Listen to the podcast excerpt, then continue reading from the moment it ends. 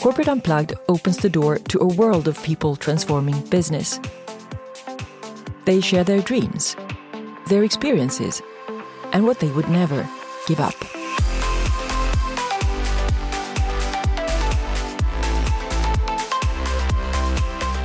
I'm so glad to have uh, John Milton here with me from uh, Colorado. Welcome to my podcast, John.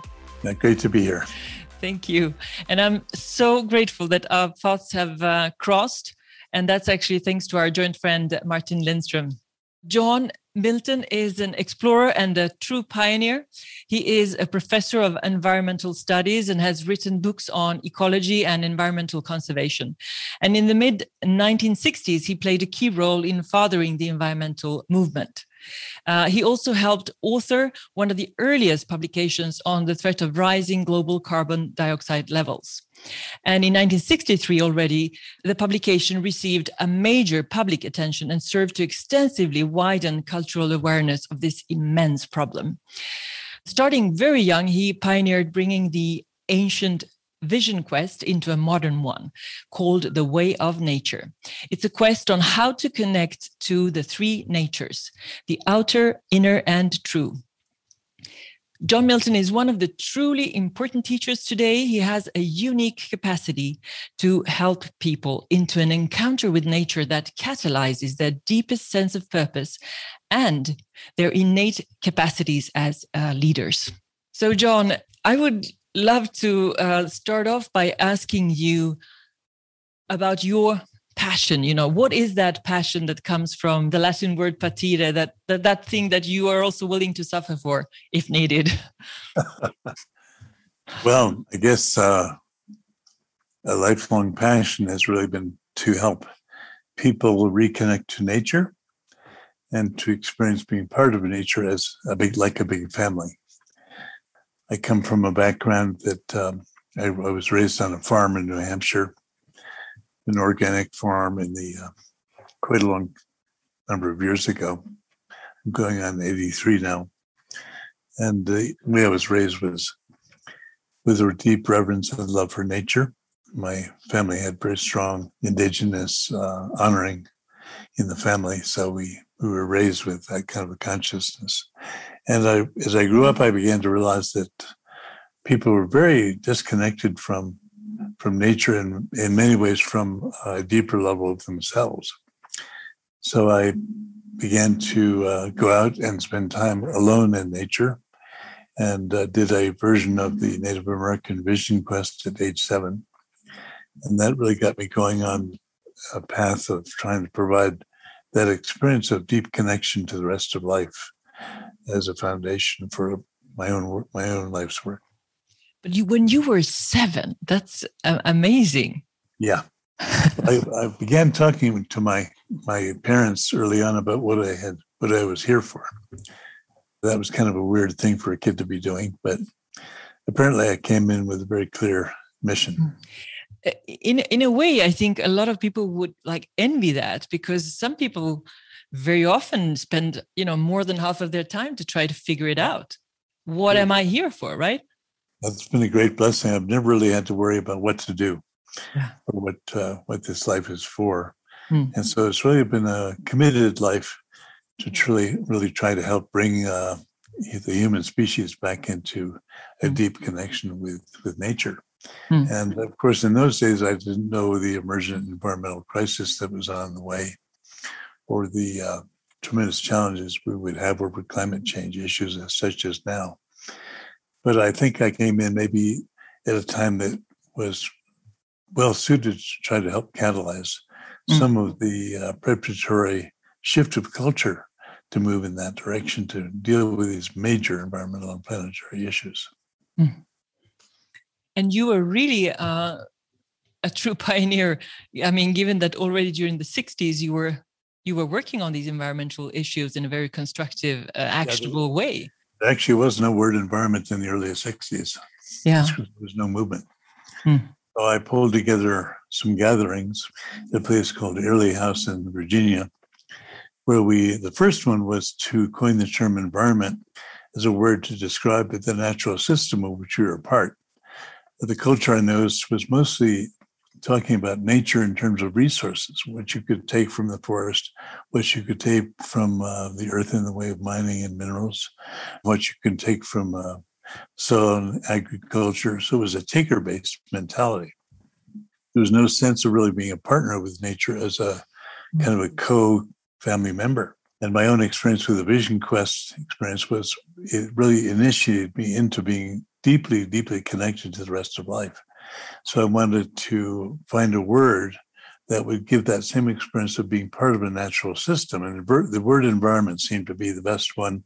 But when you look at what's going on today, I mean, every single person I meet is talking about not climate uh, change, but rather climate crisis and everything that is going on. And there are huge conferences, and everybody wants the best and is talking about it in a clever, smart, intellectual way, etc. But at the end of the day, there's so much more that should happen not not in 10 years 20 years like now so are you still hopeful the planet in some form or other, it, it will, it survive. will survive. Exactly. The real question is what happens to our species and, and human beings as a species in the context of all of nature. Yeah. Uh, what kind of human is going to survive this, if if any at all? So the the issue on the table is really how do we how do we shift our culture from a taker type of mentality where we only go to nature to take, take, take? How do we come into nature as a part, as a full fledged family member mm. of a natural system, both global and regional. We've begun to get a good shift of, uh, since we got the environmental movement going in the 60s, uh, and it was a very small group of us that really birthed it. Part of my main job was just getting the languaging correct. Hmm. So we got a whole system perspective going with the word environment. Mm. But since then, uh, in the early days, we had a very strong focus on decentralization mm. and regional initiatives as being key, just as nature is decentralized and uh, has a, a, strong regional basis based often on things like watersheds mm. and natural boundaries. So we envisioned a kind of environmental movement that would help provide a lot of the answers to a new type of relationship with nature based on local ecosystem harmony and balance and coming into a, a much deeper understanding of the kind of natural regions around which all of life gathers, like mm-hmm. watersheds. Mm-hmm. And uh, this decentralized approach also meant that power, like renewable energy, we talked a great deal about solar energy, wind power, mm-hmm. um, mini hydro in those days all of those were decentralized power systems. And so the idea was that local towns, communities, farms, ranches could have their own source of power, have their own their own capacity to produce the basics of food, uh, energy, water, so that it, just like nature does, the entire system of coming back into balance would be a decentralized system. Mm. Now, what I've noticed since the modern environmental movement and climate crisis has come into um, sharp focus. That decentralized aspect of the original environmental movement has been lost. Mm. Now we're talking about big power companies. How do you gather big, build big uh, solar farms, big uh, solar capture capacities, big wind farms? And we're not talking so much about local and decentralized application at the local ecosystem level and the local community, human community level. Mm-hmm. Personally, I think this is a gigantic mistake. We must learn how to come back into, into balance and harmony with local systems. And through that, if we do that effectively at the local level, the, the larger global system will naturally begin to come into a greater balance and harmony. I'm thinking about the kind of general rule that is out there also generally in business um, that we first have to kind of stimulate growth all the time but we are not like nurturing the core of a company of of generally thinking about you know why does it even exist? Uh, uh, is the world better off because this company and its services etc products even exist right? So the whole system we've created is so much around growing scaling moving speeding without this kind of sense of deep reflection actually. Uh, and that's i guess something that we also see, obviously, uh, as a result now with these environmental challenges, also that it's all about quantity and speed. Correct. Yeah, I'd say that um, that's another side of the the situation that we're in that has been neglected a bit. Mm. Uh, what you're speaking to is very, very important because one of the things that's pure gold for most companies is creativity. Creativity around uh, new ways to organize and arrange a market, creativity around new kinds of products that are in harmony with the rest of life and, and nature, uh, creativity that helps to begin to define a focus for a company that really is in harmony with the larger uh, system of which are a part. Mm. And uh, one of the things that I've been spending a lot of time in the past few years is working with leaders from different companies and different mm. uh, organizations around the planet to help put them through a process where they tap into a much deeper level of very pure creativity, mm. out of which many of these answers and new initiatives can arise. How do you do that, John? Well, I take them into nature and uh, I give them a very simple training, which is based upon many of the great traditions of the planet that have helped uh, many of the many cultures go deep into a connection with themselves, with their own nature, their own true nature, with uh, all the aspects of their personality and their being. And then at the same time, it gives them a chance to connect to outer nature in a, in a really new way, in a fresh way. I give them a chance to be in solitude for up to a week at a time for some of the longer programs, and some of the shorter ones are more like just a few days to to mm. half a week of solitude in nature. But they're in a safe place. They're in a small group that never sees each other during the solo time.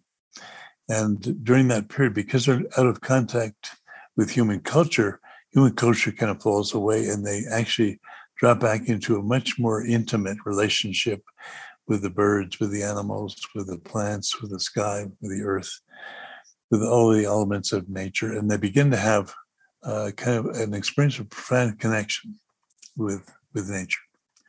Out of that profound connection with outer nature and also with inner nature and their true nature, this immense wave of creativity begins to rise. And many people come out of this with deep issues and problems uh, resolved and all kinds of creative ideas about how they would like to have their life go in the future.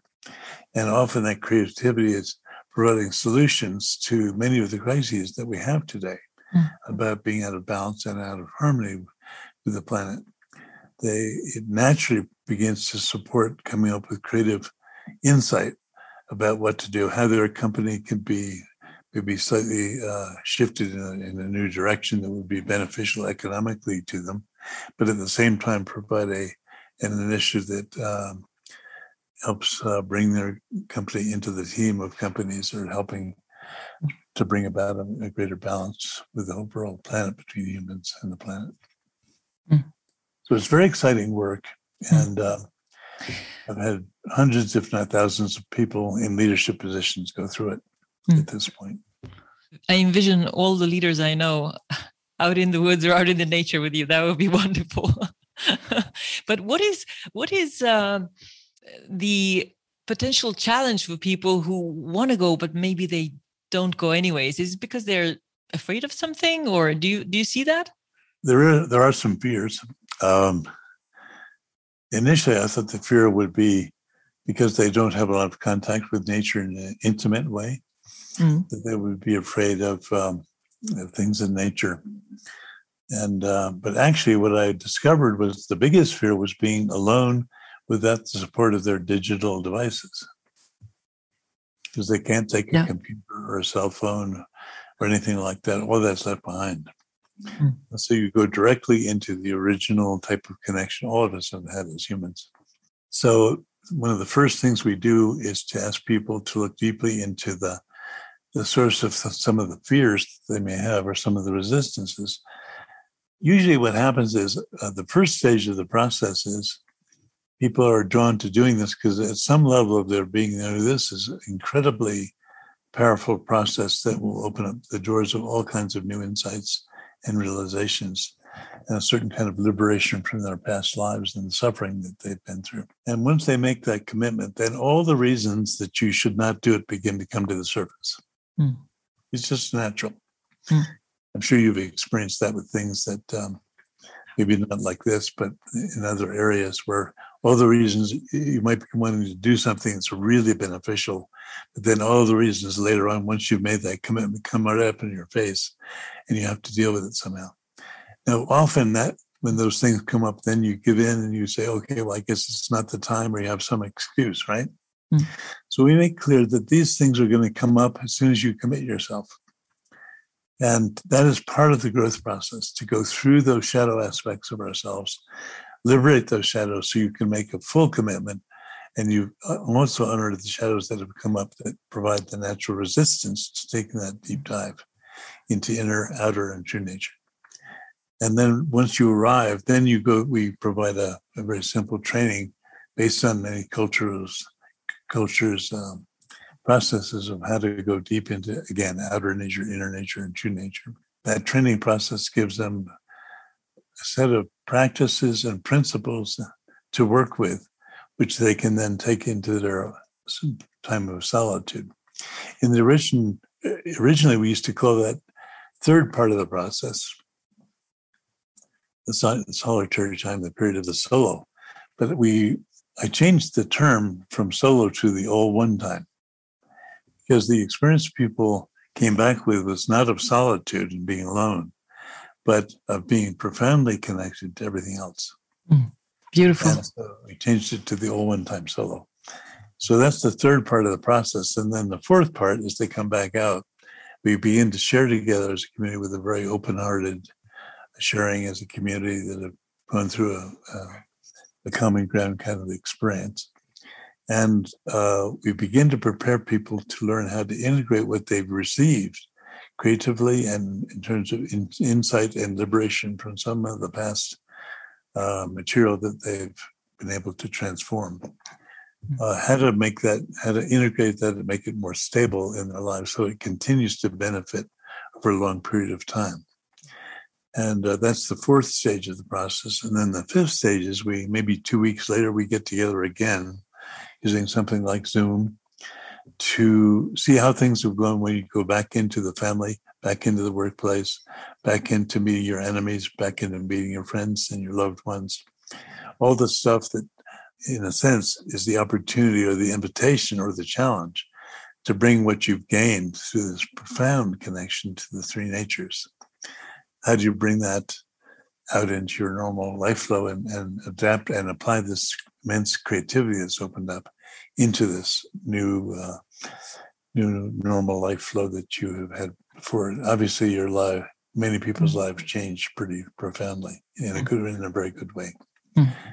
Uh, and so, it has a five stage part of the process. We call it the Way of Nature U process. Mm-hmm. Fantastic, uh, but but you're doing this uh, also in some countries here in Europe. Our group is called the Way of Nature, you can find it by looking up wayofnature.com. Right now, it's a um, it's a group of like-minded uh, souls that are on a journey together in this way. Mm-hmm. We're just now in the process of opening up to a much larger membership mm-hmm.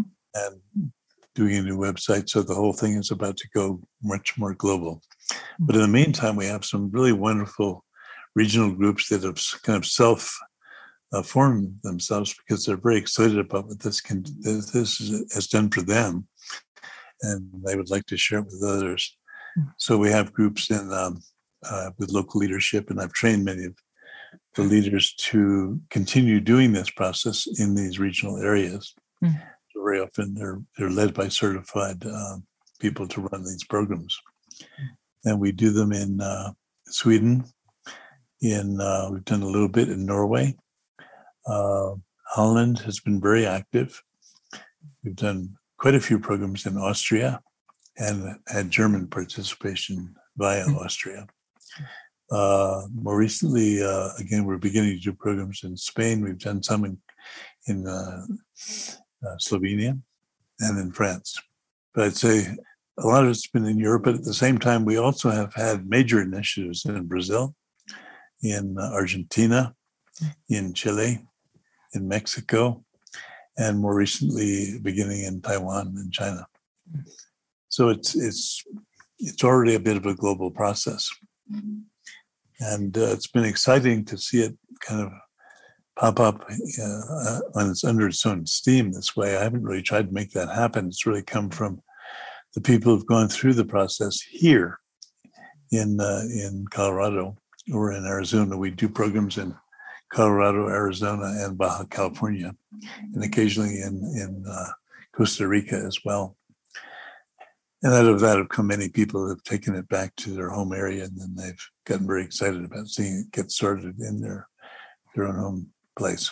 Uh, one of the great opportunities we have now, of course, for, for companies and for businesses, and I'm glad to see that uh, Joe Biden is talking about this some, we have a gigantic opportunity for a, a reborn global and local economies because the kind of um, birth of new new approaches, new new technologies, uh, new social systems to bring about a kind of culture that's in balance with the rest of life and bring about renewable energy systems instead of fossil fuel based. That alone could lead to a massive uh, rebirth of new new companies, new economies, new fiscal energy in a really good direction. My only warning would be that we really need to not just pay attention to these highly centralized systems of coming back into balance, but we need to learn how to make it more decentralized and more regionalized according to natural bioregions. That's been neglected. I mean, business is, is you could say, the first to suffer when society does not function. Uh, I mean, it cannot succeed in societies that fail. But still, as you say, we're moving so slowly and there is a huge crisis of moral leadership i would say where where people have put their interests of themselves ahead of the you know common good how how and why is it like that I think part of it is that we lack the classical rites of passage when we're in our in our teenage years. Have you ever wondered how is it that most indigenous peoples, for example, in North America, uh, their cultures are intimately imbalanced. The ethics, the morality, and the goals of the individuals that are part of those cultures are ones that bring that culture into balance and harmony with all of life. How come? They're not like greedy taker type of mentalities that you find in, in modern society, where money is the, is, is the dominant rule, money and power. The reason is, one of the main reasons is in part that they're living in much closer to nature and they understand the interactivity between themselves and nature much better than we do. And secondly, or maybe primarily, these are cultures that have a rite of passage, uh, which is called the Vision Quest, which virtually every member of the culture goes through, usually in their teenage years. When you go through a vision quest, you do essentially something similar to what I just described that the way of nature does. You go out, you go into a place of solitude in nature that's ideally fairly sacred, or considered a sacred piece of nature, area of nature. And you go into nature and you go in a, into a state of deep prayer, meditation, and um, and bonding with the rest of life through all your senses. And the, the, the goal is to cry out for a vision of what what this life is for. Who am I? What is this life for? why am I here? What's the purpose of this lifetime? How can I manifest my deep, deepest inner purpose for coming here in this into this life? And so the young person goes with those questions, and in many, many cases, they get a very clear answer. And based on that, that answer, they're often given even a new name based upon the insights that come from the world of nature and spirit. And uh, when they come back out, they're received they went in as a as a, uh, a uh, not, not a, an adult yet, as a young person, and when they come back, they're brought back into their culture as a full fledged adult who's received the vision from the inside out of the true purpose of their life. Now, as a result of that, those purposes, because of the way in which the process unfolds, almost always is in harmony or supports bringing balance integration and harmony between themselves and the rest of life. And they, because they're they have the experience, much like what we train people to do by cultivating the sensorial connection to to all the elements and to nature, they begin to experience nature as their family. The plants, the animals, the forests, all the beings of nature are perceived as family members. And obviously, want to do something in life that is in support of the health of their new family member that they've come to know. And when you disconnect from normal human culture for a while and go deep into the world of pure spirit and pure connection to nature, then you you have those insights. Normally, human culture blocks you from being able to perceive that way because you're so bound up in the human system. But if you drop out of that during that critical period of your life where you're beginning to find what you're going to do with this lifetime, then you your vision of what this life can can be uh, takes place in the context of a much much greater potential that includes the entire family of life and and maintaining health and balance for that big family. So uh, that's why the Vision Quest is a major contributor. To not just to creative insight for, say, your company or organization, as it would be applied in the modern world, but also spiritually realizing that you're part of a vast family of life that you're born out of and that you're working within and that uh, has great potentials for having a lifetime that really is worthwhile. And again, this is one of the reasons I, w- I really feel the the rites of passage type of process, in our case, the uh, sacred passage, is a tremendous uh, opportunity. If we could apply that kind of thing in modern culture, it would restructure the goals and the and the um, the ethical moral context for our modern young people. And for adults that go through it, I've worked with a lot of leaders they all go through a similar kind of rebirthing process when they go through this. And then from the inside out, this creativity is applied to helping their their organization coming back into greater balance with these immense challenges we face, not just around climate crisis and damage, but water, uh, loss of species diversity, uh, the massive spread of nuclear power plants and nuclear waste materials, like plutonium, which are incredibly toxic and last for hundreds of thousands of years in some cases. We have many crises in addition to the climate crisis, which need to be addressed, but they all come back to the same fundamental issue. We must have the experience, not just the knowledge, but the experience of being part of the body of the planet. If we have that, then we we will treat the planet and um, and our local ecosystems as a part of our own body and our own family. And it's only from that that a revolutionary kind of ethical and moral system can arise. Our current religions are not doing a very good job. Mm. We need to have a new basis. Uh, John, I feel personally that what we lack the most now is really good uh, leadership, uh, what I would call moral leadership. And the second thing, of course, in parallel with that, is a new narrative that gives people not just a general dream, but just hope and energy and um, to design a picture of a future we wish to see where we could align and work for, for that together.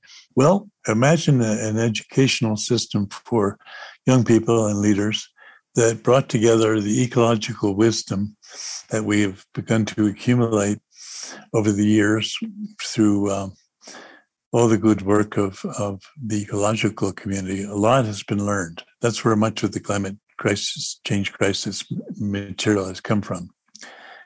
Imagine if we brought that together with the experiential wisdom of doing a, a contemporary vision quest like like immersion in nature along the lines of how most traditional peoples have, have always done that. And then brought in a third component, which is tapping into the immense wisdom of indigenous peoples who've lived in harmony with their local ecosystems for often thousands of years. If you bring those three things together, you have the capacity for profound education and transformation of contemporary leadership. Mm. We're not doing any of that. I wrote a little book called Ecological Principles for Economic Development back in 19 73. Uh, it got pretty good attention for a while, but then things sort of drifted away into into um, back into the same pattern of the taker type of mentality, and um, we have we have not yet found a way to bring those three components together. If anything, we've been destroying those components of education. Uh, for example, not only are we losing the, the world's biodiversity, but we're losing the immense wisdom contained within the indigenous cultures that know how to live in harmony with their local ecosystem. That wisdom is incalculable, and we're destroying it through hmm. the planetary processes fueled by greed largely that are uh, destroying these cultures at the same time we're destroying those environments. Hmm. What is the the future that you would wish to to see uh, evolve? Uh, a nice, clearly uh, condensed um, educational system around the kind of ecosystem ecology understanding that we're beginning to get through science, the science of ecology, uh, combined with the, the the wisdom of the indigenous peoples that have a unique wisdom about their local natural systems. And then the third component is the experiential component, where we bring the immersion in nature the equivalent of a contemporary vision quest like a nature quest or a sacred passage, which gives people the experiential wisdom of being connected to their local system, natural system, and, and the larger system of the earth itself. Mm. If we have that as a, as a core point of, of educational transformation, the next step is to have some exemplary models of successful uh, regional systems like a watershed, where a lot of energy goes into building that model out so it can shine as an example of how a successful, harmoniously functioning ecologically and socially system can work, what it looks like, how it works economically, how it works uh, in terms of the moral and ethical principles that are within it, and experientially, how it works as a, as a, as a model for how young people can begin to engage in being part of this broader natural system. But we need concrete models of um, bringing together the renewable energy processes, organic agriculture, uh, effective materials recycling. So we're not constantly trying to go out and mine new stuff, but we, we have a really refined recycling system within the within the example of the, or whatever model we create. And ideally, if we had uh, good materials recycling, we had good renewable energy, providing the great majority, the vast majority of the energy production, and we had a um, educational system that was based up, upon the kind of things we were talking about before, a contemporary vision quest like experience for leaders and for young people especially we brought the and and we also had a way of honoring and tapping into the indigenous wisdom for that region. So we began to apply that in our region, in our regional example. If we had clear examples of this kind of functioning, and that we can point to and people can go to to learn from and be inspired by, and then other communities would see that hey, this is working. Maybe we need to move in a similar direction if you look at organic agriculture and how it's spread from being a fairly small movement to now being a widespread movement, almost everybody is interested in, in better health and looking into a, a, life with less pesticides and and, or, and artificial fertilizers and the health impacts of all those things. That's spread through example. I worked in Illinois for a number of years, and uh, I learned that the the best way that the local farmers there began to learn about how to shift from a corn soybean huge massive agricultural complex into one that was more organically based was that people were, are beginning to demand those kinds of products. And actually when i went to some of the better organic farms based on the uh, rudolf steiner model they were actually able to build add an inch and a half of soil over a 40 year period whereas their neighbors were had already lost over a hundred year period about uh, half of the 36 inches of virgin topsoil that those lands were, were blessed with. So we need regional examples of a healthy, functioning human relationship to nature, and ideally based on a watershed approach. And then uh, when we have those examples, they become models for other areas to begin to learn from within a larger region that's similar. And um, that would be my vision for how we could begin to shift into a much more positive relationship with the rest of life. Mm-hmm. And of course, along with that, we need to make sure we are protecting a lot of naturally wild and um, and pristine areas where the biodiversity of the of these places can continue to unfold in their own way under their own control, not being managed by humans. Uh, from your perspective, has these um, recent experiences that we've gone through everywhere connected to the COVID 19 helped us to wake up a little bit uh, or enough to, to act faster? Or what do you think? I think it's, it's pointed out the fragility of hmm. modern, uh, highly centralized systems. It's no accident that nature is so decentralized and regionalized. Mm. When you have a highly decentralized system uh, based on renewable energy at the local level, mm. that is far more resistant to things like uh, uh, uh, a threat to national security from some foreign power trying to come in and knock out your power grid, for example.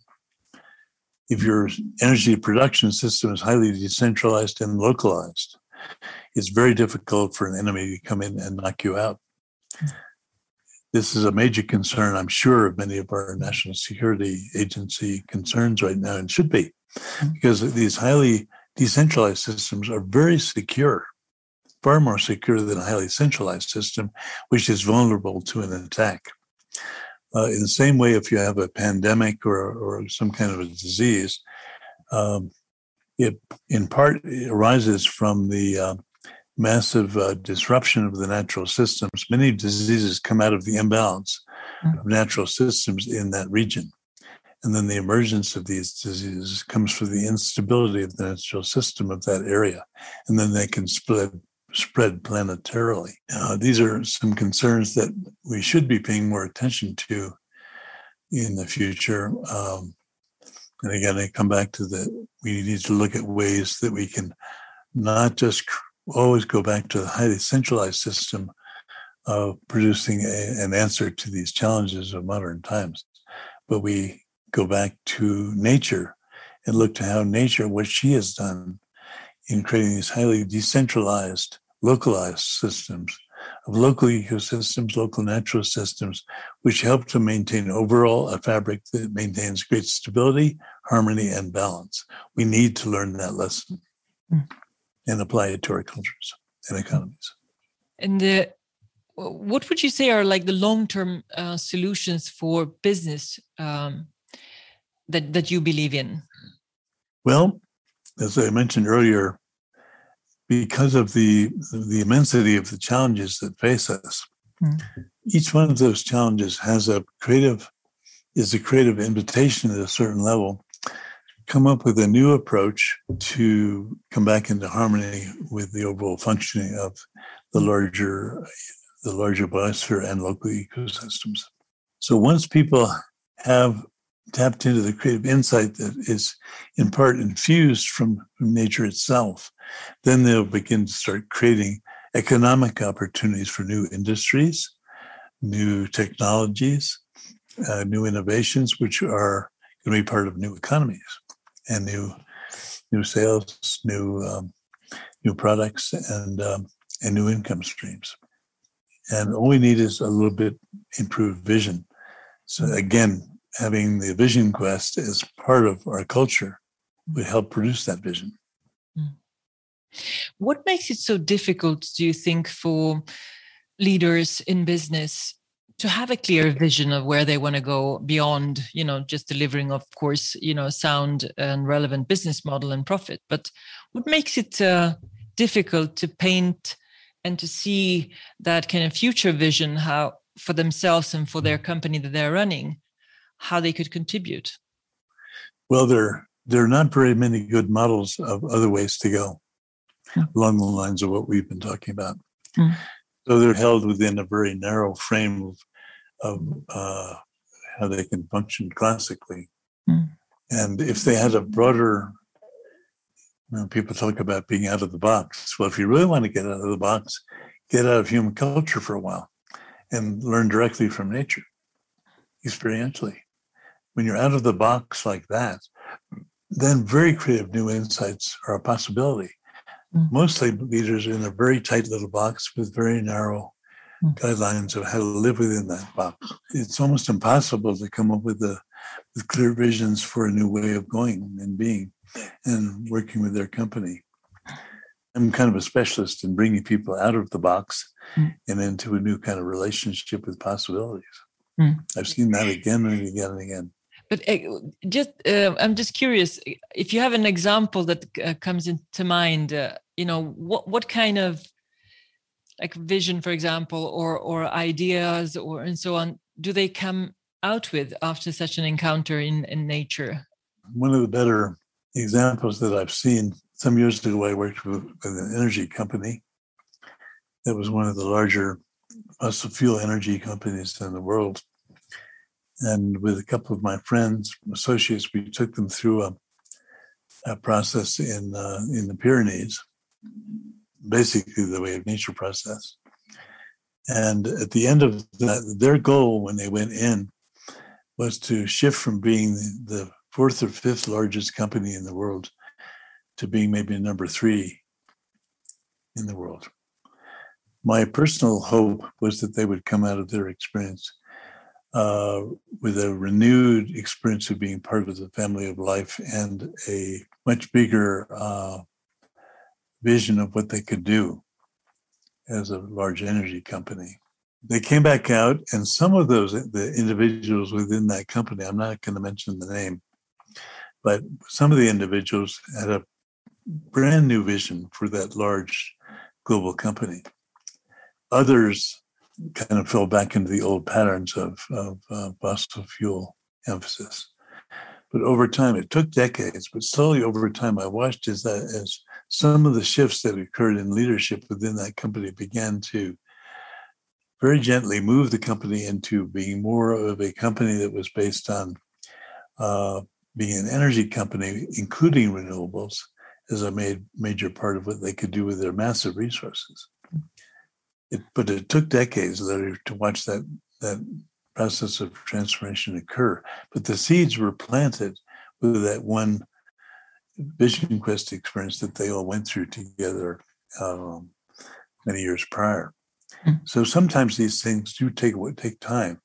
In other cases, the transformation is very rapid often on an individual basis, if, if an individual is going through a uh, asking questions about the authenticity of uh, what their company is doing, and they go through an experience like this, they may come out and come up with some radical new ideas about how to shift that company in, in a new direction. Mm-hmm. Uh, a, a, small kind of humorous example of this was a few years ago. I was in Brazil I was working with a wonderful company down there called Natura. And uh, they, they work with a lot of cosmetics and they try to base a lot of their their cosmetics on uh, nature-based um, components in, in the cosmetics. So they're all largely organic and from the local system, natural systems of Brazil. So and when I arrived there, I noticed I was basically providing the process that I've described here before to many of the leaders in that company. And uh, I noticed as I came in that they had signs up saying, uh, please stay off the grass. And of course, one of the first things I did with the with, with the group was take them out uh, outside and made sure they had some direct contact with the earth. So as I when I finished my work there, uh, in that company, I think it, it helped them in many ways deepen uh, their relationship to nature. And also, they began to become much more engaged with the preservation of the rainforest, the Brazilian rainforest, which were really the source of many of their organic uh, materials and products that they, were developing. Um, but as I left, uh, they sent over a representative from the company who then uh, showed me a little handed me a little picture uh, as I was about getting ready to board the plane. And the picture, and it was a picture of the entrance to the to, to the company's, I mean, headquarters. And in the pictures, in the foreground, there's a beautiful grassy meadow there, and there's a big sign sticking in the middle of the grass saying, "Please take a moment to step on the grass and enjoy walking on the grass." Wonderful. We found those of us that have been working in these fields that one of the most powerful ways to reduce inflammation caused by a lot of engagement with digital technology, novel electromagnetic fields, cell phones, computers, what have you. One of the most effective ways to reduce the inflammatory effects of all those novel fields, which our biology never was constructed for, is to go out and spend 20 minutes, half an hour, uh, maybe even better, an hour if you can, just barefoot on the grass, maybe during a lunch break. Mm. Simple. Mm one of the most anti-inflammatory things you can do. Isn't that amazing? Yeah, it's amazing. So in Mo, I mean, where I live, at least in Italy and Sweden, for example, um, for five months a year, you can you can do that without freezing. But uh, you're lucky. We're lucky. So, John, uh, if if you would assume that you have all doors open to you and all resources available, um, what would you immediately rush to change and innovate right now? I think the first thing I would do is to put a massive commitment of resources into creating those regional models I talked about earlier. I feel that we're so far down the rabbit hole right now, environmentally on the planet, that in order to give people guidance, we're we're entering in a period into a period of massive crisis. We're going to see destabilization of many of the world's cities because there are many of them are coastal. We're going to see between uh, moderate rises of eight feet to massive rises. Of all of Antarctica releases plus Greenland. We're talking about over 200 feet of sea level rise. Mm. Think about it. So, um, and that's just one impact. I haven't talked about many of the other ones at all. So we're into a period, entering into a period of radical destabilization. We are going to need concrete examples of how to live harmoniously with the rest of life. The best way to, to give people guidance is to have clear examples of where that's working on a regional, bioregional basis around the planet. I, I think I'd probably re- replace the earlier word bioregional with eco-regional basis. We need to set up a, a series of these model or example, exemplary, uh, harmoniously functioning watershed models and urban models and farming models in each major ecoregion of the planet. If we had that, then local populations from that region would be inspired. They see that was working, that many of the problems that were afflicting them and their neighbors were not happy in that area, that these were providing a kind of uh, example of where the way to go that would be very inspiring and it would very quickly catalyze hmm. a shift towards a much more harmonious and ecologically sustainable and balanced, harmonious type of lifestyle and economy. Hmm. So I think I would commit a lot of the resources towards that. And together with that, I would include having a massive revision of the educational process. So we every child had an opportunity to choose to do a vision quest or a, a contemporary style vision quest in their home bioregion or ecoregion. That would bring about from the inside out a natural inner wisdom, which would become come into just through their natural creative tapping into into spirit and nature, and they would begin to receive wisdom that would contribute to that harmonious relationship with their home ecoregion. We have to start doing things like that, and I would, uh, of course, recommend the same thing for existing leaders that are already adults because they're in positions of great responsibility. Many of the great uh, spiritual leaders, I'll give you an example. I've been working for, uh, on a fairly regular basis with a group of Native Americans in Colombia, in the high mountains of Colombia. Uh, they're a pretty well known tribe these days called the Kogi. Many of their elders are called mamos. They're very evolved spiritual leaders. They spend in some cases, uh, almost a decade, in other cases, several decades, underground in caves, having an experience of deep communion with Mother Earth. When they come out of that experience of either one or two, two decades long, roughly, they become the leaders of the culture because they contain the inherent wisdom of the of Mother Earth and what is needed for Mother Earth and how to come into right relationship with Mother Earth.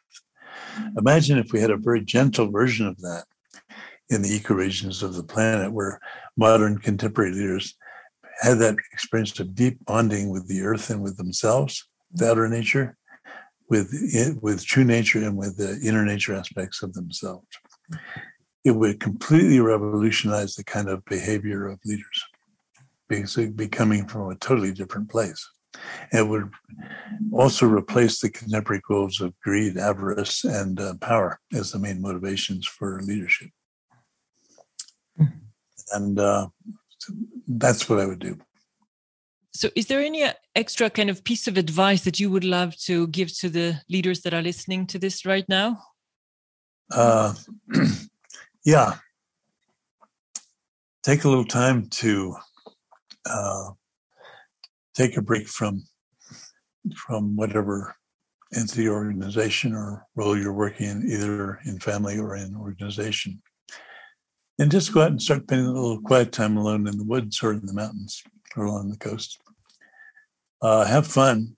You know, this life is meant to be enjoyed, not to be uh, a painful experience.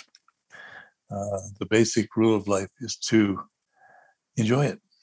The purpose of being here is to enjoy this amazing gift of this lifetime. And fortunately, at least what we found through the wave nature process, people come out radiant from their deep immersion in nature. Their eyes glowing. It looks like 100,000 light bulbs have been lit up from the inside. And uh, they're just radiant beings. And they went in often kind of heavy, stooped shoulders, uh, bent down by their workplace, bent down by demands of, of culture and family sometimes. But they come out invariably radiant and lit up. Now, you can do a lot of that on your own. You don't necessarily have to come to a sacred passage or do a nature program for that. Just go out, spend a little quiet time in nature, find a special spot that you feel drawn to. Go there, honor it with your love and your appreciation and respect. Try to find a place that's away from other people and just spend a little quiet time there and do and spend a little time giving your love and your your joy and your wonderful experience back to nature as a kind of thanksgiving and then stay open to listening to what nature might like to communicate to you just through the the feelings and the senses that are becoming more open. Drop thinking a lot drop naming everything and just experience directly without names or attaching a lot of brands to what you're what you're experiencing. Stay very open instead of very clear open um, awareness in a state of silence inner um, inner peace and inner spaciousness with a very still body. Just take a little time each each each week to do that, or better yet, every day. I do that every day. How could you share a little bit? How does your day to day look like, unless you're away for a, on on one of the retreats, so to say? Well, after I finish chatting with you today, one of the first things I'm going to do is go up. I'm going to have a little, a little bite to eat, have a bit of lunch, and then I'm going to go up to uh, our sacred land sanctuary, which is a preserved area of close to 500 acres, uh, which preserves a lot of old Native American sacred sites. I'm going to go there and select a place. I have a number of places that I love to go and sit and be mm-hmm. and commune. Find one spot that draws me for that day and just go there and be quiet and let my body be very still and let the inner spaciousness of being unfold in communion with that spot.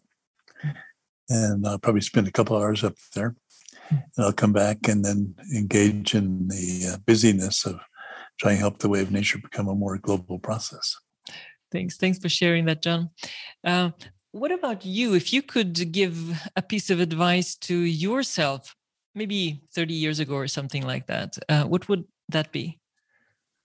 Don't be so impatient about having uh, human beings come back into balance mm. with nature. What do you think is the absolutely most important thing for companies to focus on right now beyond obviously their impact on, on the climate? Well, I think one of the invitations right now is to uh, look at how do we start creating organizations and companies that are working not just for profit for the shareholders, but also working to bring something of great benefit to the environment and to culture. Mm. And to ask that question of, of each of our organizations and companies how can we bring something to the table that's really contributing to a, hmm. greater uh, and more balanced whole hmm. it's a really good question to ask it's true for us personally too how we make our investments where do we you know i invest in a number of stocks and i, I think about it very carefully before i make an investment yeah in, in every possible way how do we all contribute in our daily lives as well and what do we invest our time and and and uh, energy into and all of that right? Yeah. At the end of life obviously it always comes up. If your life is devoted just to making money and be successful in that fashion uh, or accumulating a lot of personal power in almost all cases that's experienced as a, as a regretful lifetime as people are getting ready to pass on because their life didn't really make big difference in making the world a better place. Mm. Those who dedicate themselves to making the world a better place to be pass on from this lifetime in a much in a in a state of great completion and satisfaction. Mm. And in that sense, it would be wonderful if more of us um, understand the purpose of why we are here as early as possible in life, uh, as you did when you were just seven. And then uh, for me, it took, uh, I don't know, 30 years or something before I, I, I got it. so, um, uh, but that, that's, that's why, as you say, education and all of that would, um, matter a lot if it would help us if not during education then even i'm i'm considering even companies uh, where people spend 8 10 or more hours a day sometime that's also a fantastic container where uh, people can be um, inspired educated and so on yes. as well yes exactly mm-hmm. i think uh, reconfiguring how companies actually operate and function is another big uh, creative opportunity and usually when people are really happy and joyful and working together as a as a joyful team, the creativity and the success of that of that that entity is far beyond anything that's running according to the old kind of Protestant ethic type of rule system. So, John, what what transformational points in your life have influenced you the most? You've obviously had very, very many, but just share a few. Well, I'd say one of them would be uh, uh, some years ago, uh, I found myself struck by lightning at night. I was actually helping uh, dedicate a sacred site in New York State, near where my dad had died from a drowning incident in the, along the Delaware River.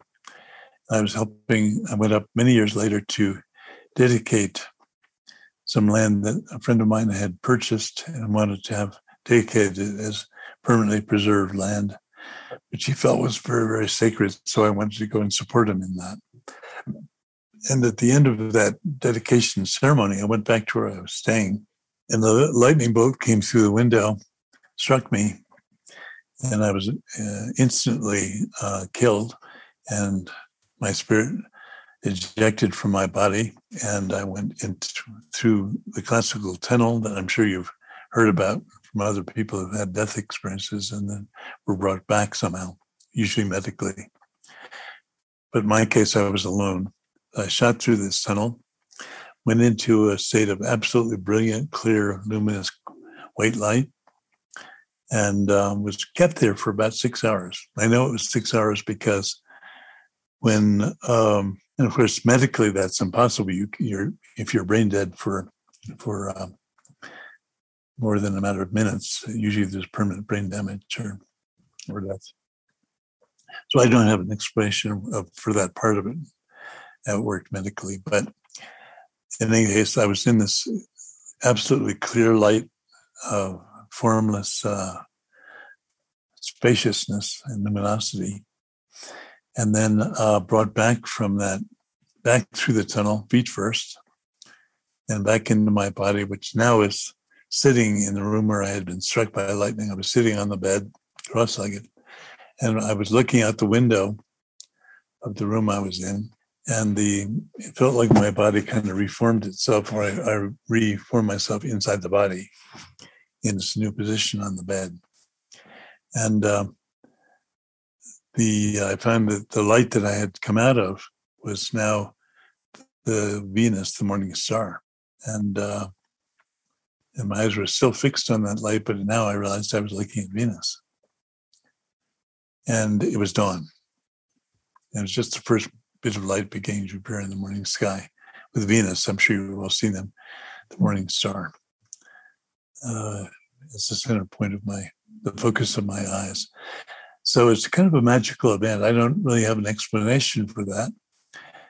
Uh, I sometimes now look back on it as a gift of being directly introduced to the state that we all experience after death as a gift for this lifetime to be of benefit to others as a teacher. I find it's easier to be able to transmit and share uh, some of the deeper levels of our true natures after that experience, and um, it definitely shifted my my life profoundly, and it helped me understand much better the experience of liberation that many of the great teachers report, like the Buddha or Christ or many of the great masters that have appeared in virtually all cultures. There are a couple other ones too, but that's probably enough. Wow, John, I've never. I, I just know one more person actually that has had a similar experience that have told me about it, and it sounds eh, as as amazing and incredible as this one. And uh, it all sums up into, as you say, it's a you, it's just a immense gift in it. Um, and for a purpose, I think, to help. Really, the purpose being to help others. Mm, yeah, exactly. Yeah. So that is the main question that we should all ask ourselves what can i how can i contribute how can i help as many people as possible given who i am and my passion and talents and and everything yep yeah exactly mm. yep exactly i'd love to hear your story sometime yes thank you john. Um, thanks so much for sharing that uh, special uh, experience. Just as a final question to you what do you think the world needs most at this time then?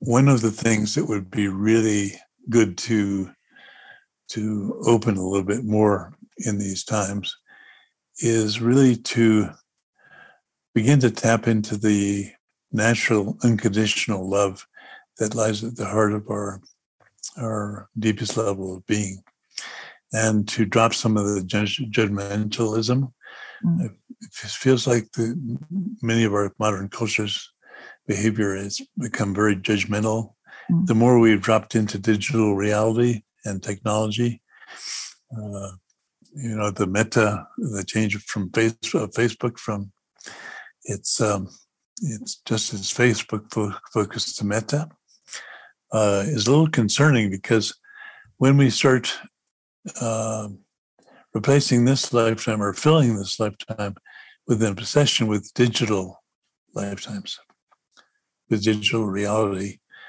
we start to move in the direction that Aldous Huxley uh, portrayed in his famous book Brave New World.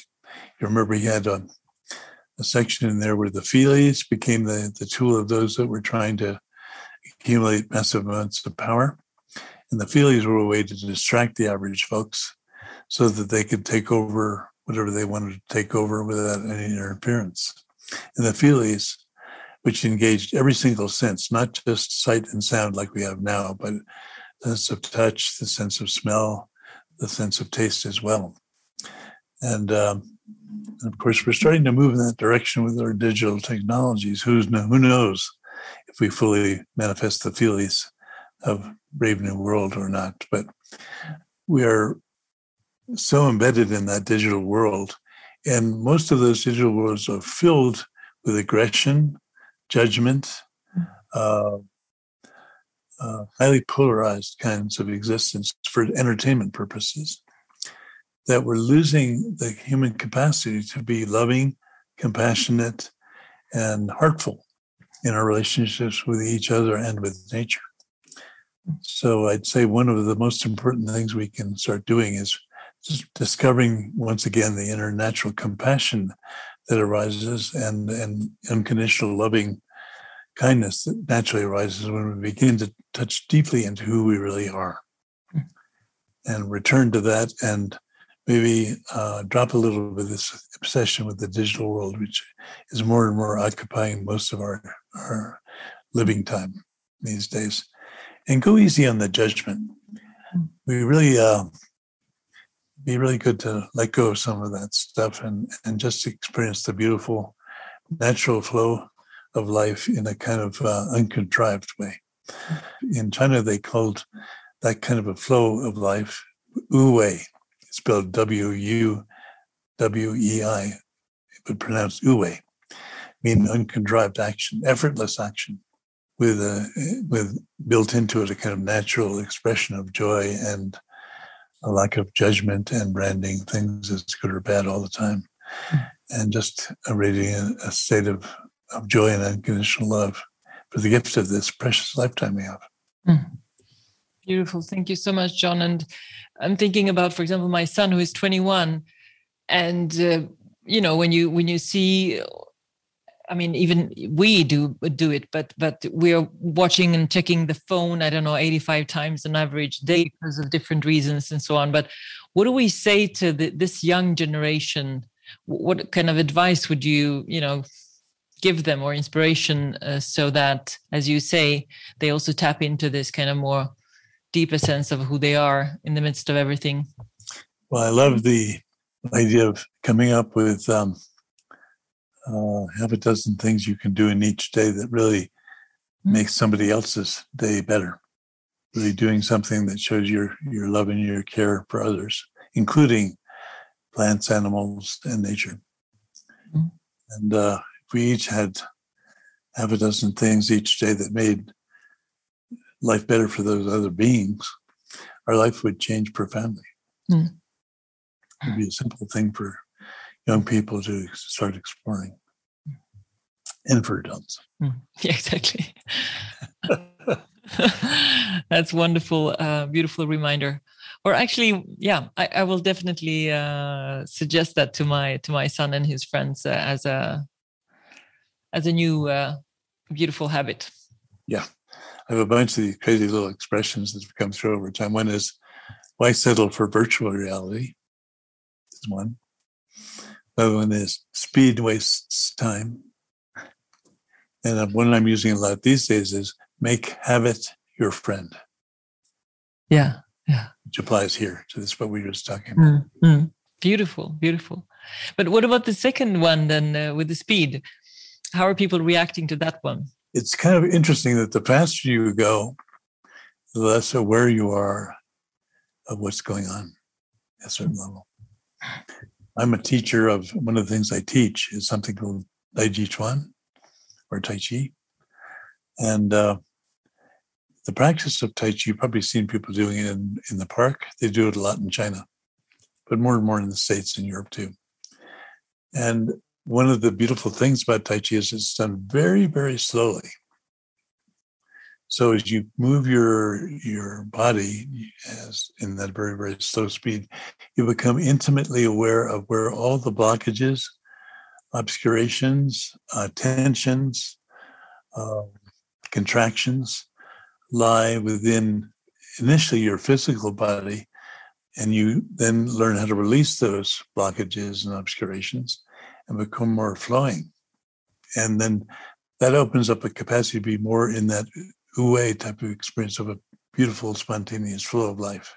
It would be so nice if all of these things would be, as you say, like integrated into our into our life uh, through edu- the education and everywhere. So it becomes a natural part of our evolution during a lifetime rather than absolutely some that, that we all need to take responsibility of course uh, but but still that it's more like presented to us uh, at an earlier stage in a good way so it becomes natural.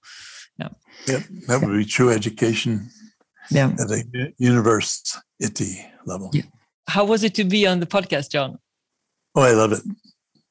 You have a a, a beautiful uh, way of uh, gently uh, connecting with deep questions and kind of helping lift them out. Thank you. Thank you so much, John. Thanks for sharing. Uh, and to find out more, uh, you will find links and show notes on uh, corporateunplug.com.